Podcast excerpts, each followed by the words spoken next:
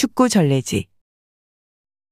축구가 본고장 영국인들에 의해 우리나라에 직수입된 곳이 인천이라는 것은 널리 정설로 알려져 있다. 그러나 직수입되었다기 보다는 축구 시합이 최초로 열렸던 곳이라는 게 타당하다.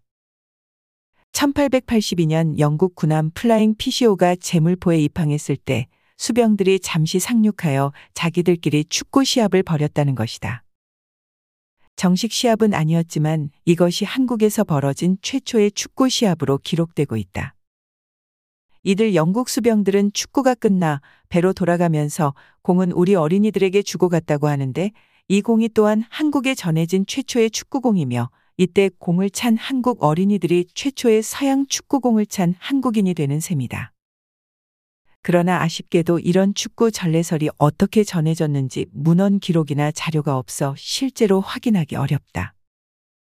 특히 이들 영국 수병들이 우터골까지 올라와 시합을 가졌다는 이야기는 지나친 추측일 듯 싶다. 이에 5월에 한영수호 조약이 체결되었다고는 하나 아직 개항이 된 것도 아닌 시점에 우리나라 정세와 분위기를 따져볼 때 해안에서 떨어진 우터골에까지 올라와 외국 군인들이 축구 시합을 했다는 사실은 상식적으로 납득이 가지 않는다.